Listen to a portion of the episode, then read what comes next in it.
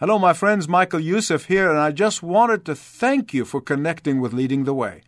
Our entire team is wholly committed to passionately proclaiming uncompromising truth of God's Word, and it cannot be done without you.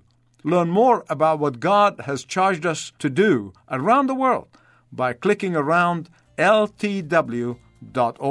That's ltw.org. Thank you, and may God richly bless you as you seek to serve Him. I thought long and hard about what message should I bring. And I sense the Spirit of God saying, Go back to the foundational message, a message upon which this church, leading the way, Kingdom Sat, all the ministries that have sprung out of here, has been founded. As a matter of fact, I heard the voice of God saying, If this is the last message of my life, what would I say? And I kept sensing again and again, Lord saying, Go back to the foundational message. It is not only for this generation of those of you who are here today, but for future generation. For whoever is going to occupy this pulpit after long I've gone to be with the Lord.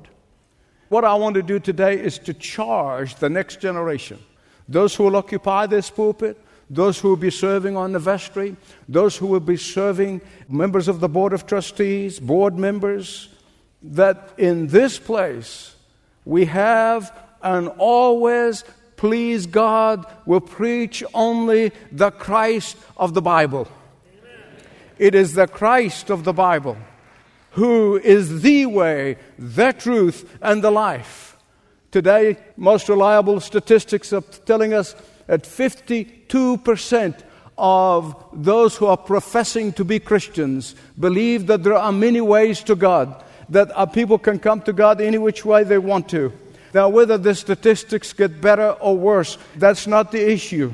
Let it be known that on this day, from this hill, we proclaim that Jesus is the only way to the Father, that Jesus is the only way to heaven, that Jesus is the only Savior of our souls and the Lord of our lives, that Jesus is the only giver of eternal life, and there can be no eternal life in heaven without Him, that Jesus is not just a founder of another religion, that Jesus is God of very God who laid the splendor of His glory and came to earth and became man of very man so that He may save men and women, boys and girls, that we believe that the Scripture says, there is no name under heaven by which is given for men and women to be saved except the name of Jesus.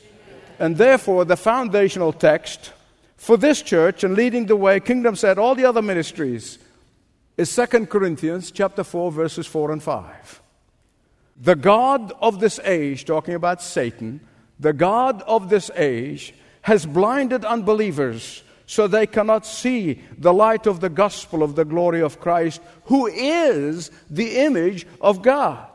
For we do not preach ourselves, but Jesus Christ as Lord, and we ourselves as servants for Jesus' sake.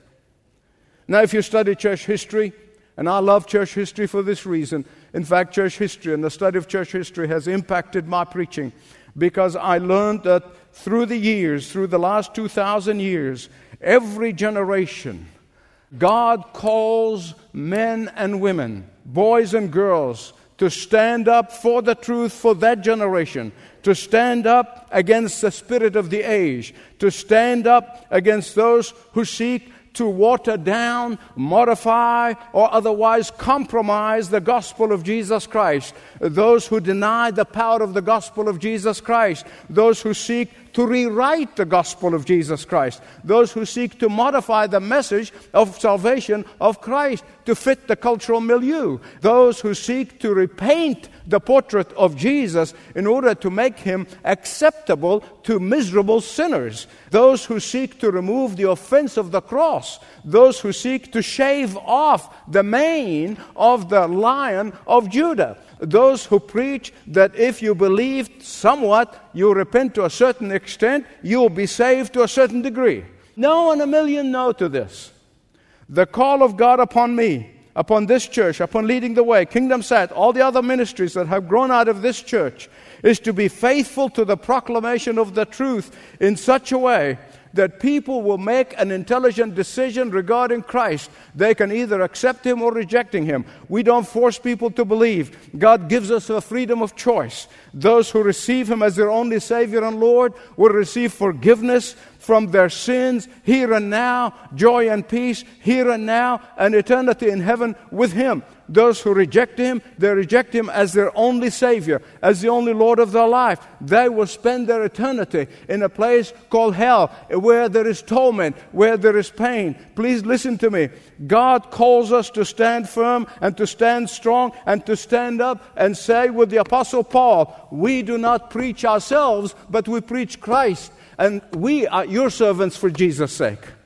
We do not preach our ideas, what makes us popular in culture, or make us acceptable. Uh, we do not preach the re branding of Jesus. I heard this from an evangelical preacher. We need to rebrand Jesus. Uh, nor do we preach a surrender to the power of sin, nor do we preach the capitulation to the enslavement of sin, nor do we preach the surrender to the sexual revolution, uh, nor do we preach pragmatism and political correctness. No, and a million no's to that. But we preach Christ and Christ alone.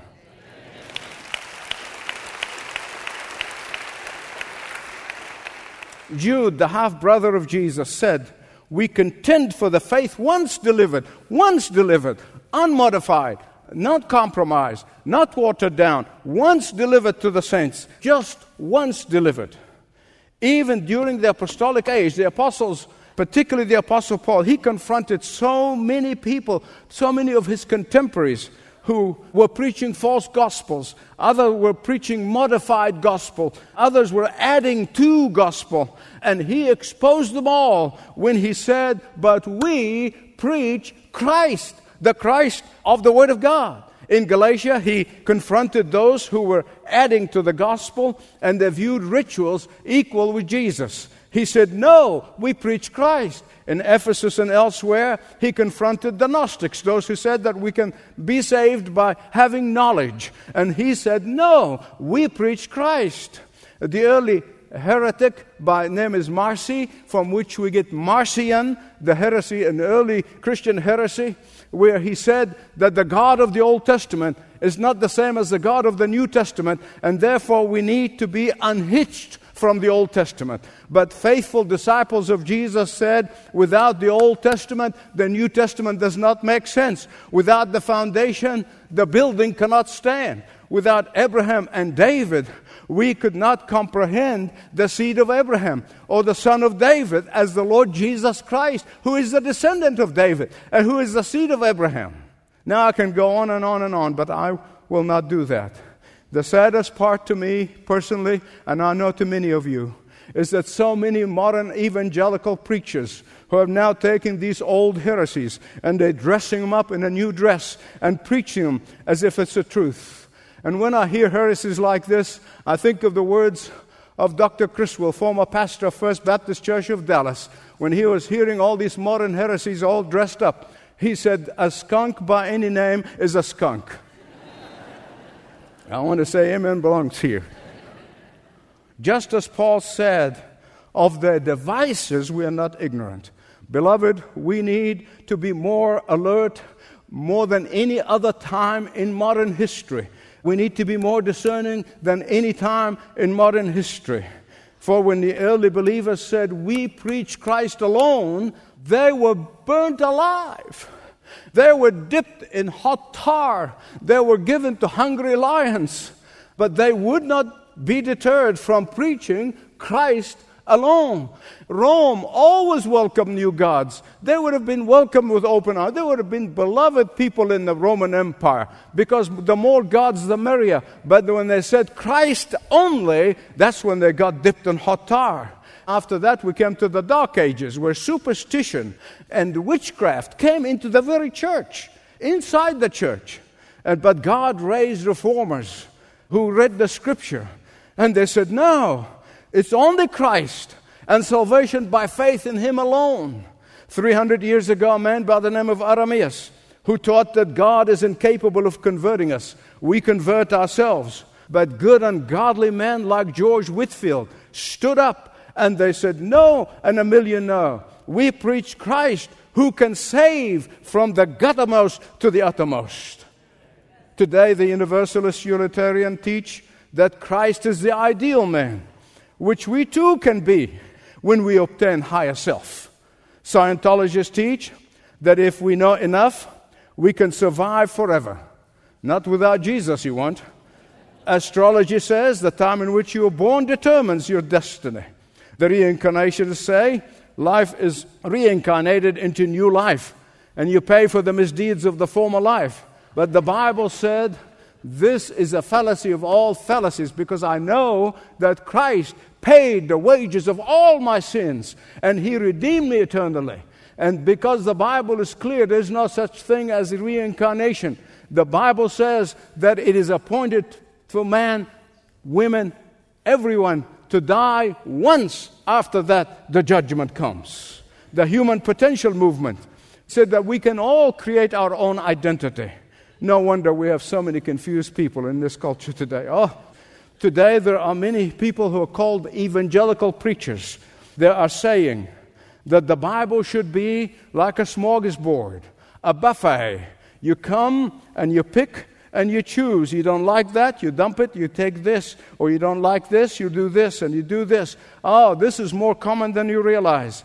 In fact, that's the teaching that has weakened the church of Jesus Christ, that has nullified the message of the gospel, that has muffled the voice of Christ, confused millions of people, some of them into eternal destruction. And that is why today, more than ever, we must preach only the Christ of the Bible. Christ, who is God of very God, the God of power and might, who is the only one who can forgive our sins eternally, who can break the power of sin, who can help restore sanity in our lives. He is the only one who can set the captive free. He is the only one who can liberate from the chains of addiction. He is the only one who one day is going to judge the living and the dead. He's the only one who one day is going to reign supreme over the universe before our own eyes. He's the only one to whom every knee shall bow and every tongue will confess that Jesus Christ is Lord to the glory of God the Father. We preach Christ, who is the image of the invisible God, and we ourselves, your servants, for Jesus' sake. We preach the only Christ who was promised by God the Father back in Genesis. We preach the only Christ who was born of a pure virgin. We preach the only Christ who healed the sick, raised the dead, made the lame to walk, and set the captive free. We preach the only Christ who was crucified on Mount Golgotha and was buried for three days. But then, thank God, on the third day, with every power of his omnipotence, he rose from the dead, never to die again. The Christ that we preach is the only one who can promise eternal life. He's the only one who can forgive sinners like me and you. We preach the only Christ who has ascended alive in heaven. And from there, right now, he sits on the rim of the universe. Even when the world seems to be falling apart, he's not. Even when things look out of control, he's not out of his control. But one day, he's going to come back and he's going to reign and rule before our own eyes. We preach the only Christ who's in his first coming was born in a manger, but when in his second coming, he will rule with an iron scepter. We preach the only Christ for whom and through whom the whole universe was made and created. But he left that splendor of heaven and came to earth. And on his second coming, we will see him ruling in power and great glory. We preach the only Christ who hung helplessly on the cross, but in his second coming, he will be sitting on the throne of God. We preach the only Christ who was the Lamb of God who takes away the sin of everyone who believes in him. But soon on his second coming, he will come as the lion of Judah. We preach Christ and not ourselves. That's the saddest part, is when people preach themselves. That's the tragedy. We do not preach pop psychology, helpful that may be. We don't preach self help, good as that may be. We don't preach band aid, they only give you temporary relief. No, we preach the only one who can do a total job on the total person. And that is not going to come as a surprise to some of you or most of you. Certainly is going to come as a surprise what I'm about to say to my family. I'm a man who is far far, far, far from being perfect. I know that. But I weep over my sin. I repent of my sin. I don't gloss over my sin.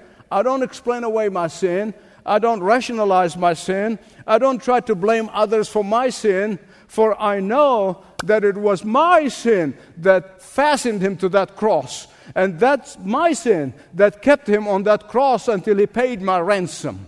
Beloved, this is Christianity 101. God is not looking for perfect people, but He's looking for imperfect people so He can perfect them. And that's all that God is expecting from those who love Him. To lower the bar of righteousness, to lower the standards, so that sinners can accept Christ without repenting, without believing, without transformation, without conversion, is the worst sin that could be committed. To paint or repaint the portrait of Christ without confessing Him as Lord is the worst sin of all. For we preach not ourselves, but Christ Jesus, who is the image of the invisible God. Far from Jesus the Christ being the founder of another religion, as so many preachers in pulpits are saying today, He is the Creator God who became man.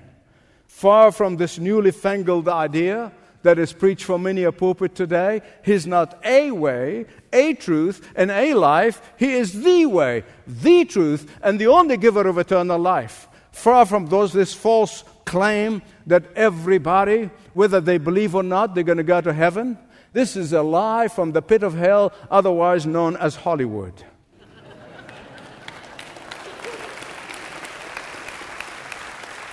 and deceiving a lot of people. Jesus said, No one. And when he says no one, he means no one comes to the Father but by me. That's his words, not mine. and that is why, from Genesis to Revelation, he is the central focus of the entire Bible.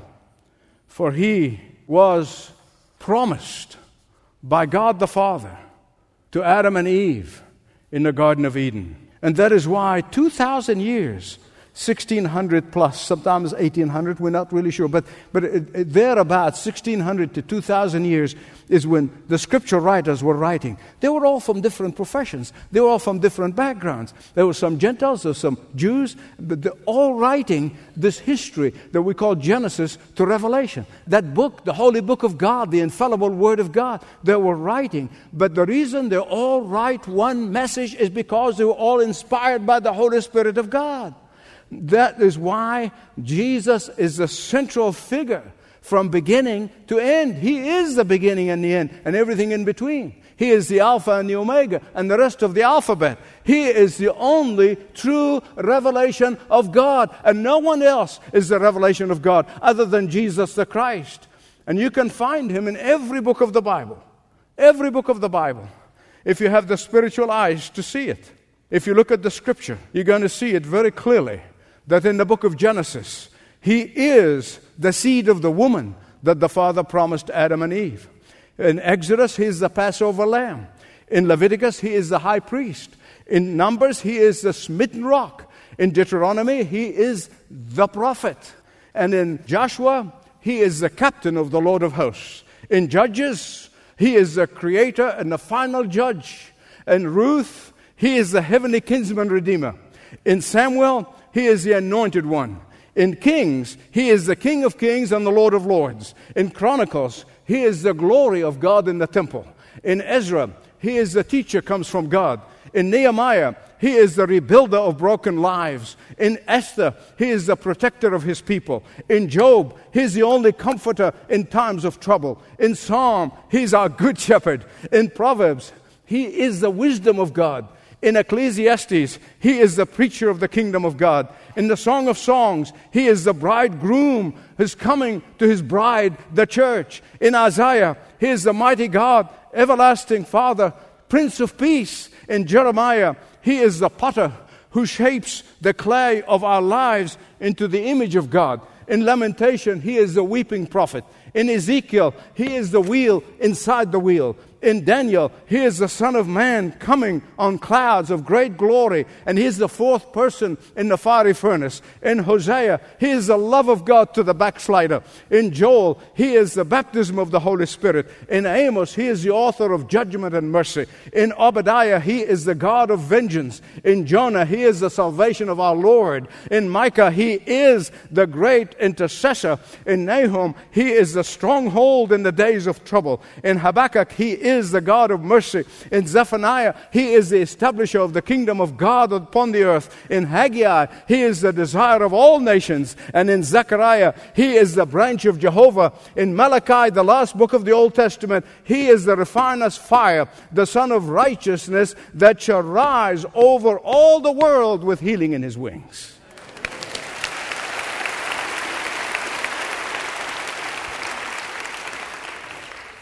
And that's announcing for over 2,000 years that He's coming. That's who He is. Look for those characteristics in Him when He arrived. Look for Him. Some did and believed, many didn't because they wanted a Messiah that fits them. Just now, we want a Jesus who agrees with us. Someone said that God created man in his own image, and now we have returned the favor and created a God in our own image. Beloved, be immovable from the truth of the gospel. And that is why when Jesus showed up, he said, Before Abraham was, I am. I am. That word should have really given them goosebumps. It should have reminded them that this is the very God who appeared to Moses at the burning bush and when Moses said, What do I tell them? Who sent me? He said, Tell them, I am sent you. And when Jesus said, I am, they should have jumped all over the place to welcome him as their Messiah, but they didn't. And that is why in the New Testament, you see, with clarity, of course, no symbolism, it's in clarity. You see him in Matthew as the kingly Messiah. In Mark, he is the miracle worker. In Luke, he is the great physician. In John, he is the Lamb of God that takes away the sin of the world. In Acts, he is the risen Lord. In Romans, he is our justification. In Corinthians, he is our sanctification. In Galatians, he is our liberation. In Ephesians, he is our perfection. In Philippians, he is our joy. In Colossians, he is the head of the body of the church. In Thessalonians, he is the coming Lord who reign and rule forever. In Timothy, he is the judge of all men. In Titus, he is the redeemer of the world. In Philemon, he is the friend that sticks to you closer than a brother. In Hebrews, he is the author and the finisher of our salvation. In James, he is the healer of all nations. In Peter, he is the chief shepherd and the bishop of our souls. In John's epistles, he is the word of God. In Jude, he is the coming Lord with 10,000 of his saints to execute judgment upon the earth. In Revelation, he is the Alpha and the Omega, the beginning and the end, the lion of the tribe of Judah, the root of Jesse, the root of David, the Lamb of God, the Word of God, the King of kings, and the Lord of lords.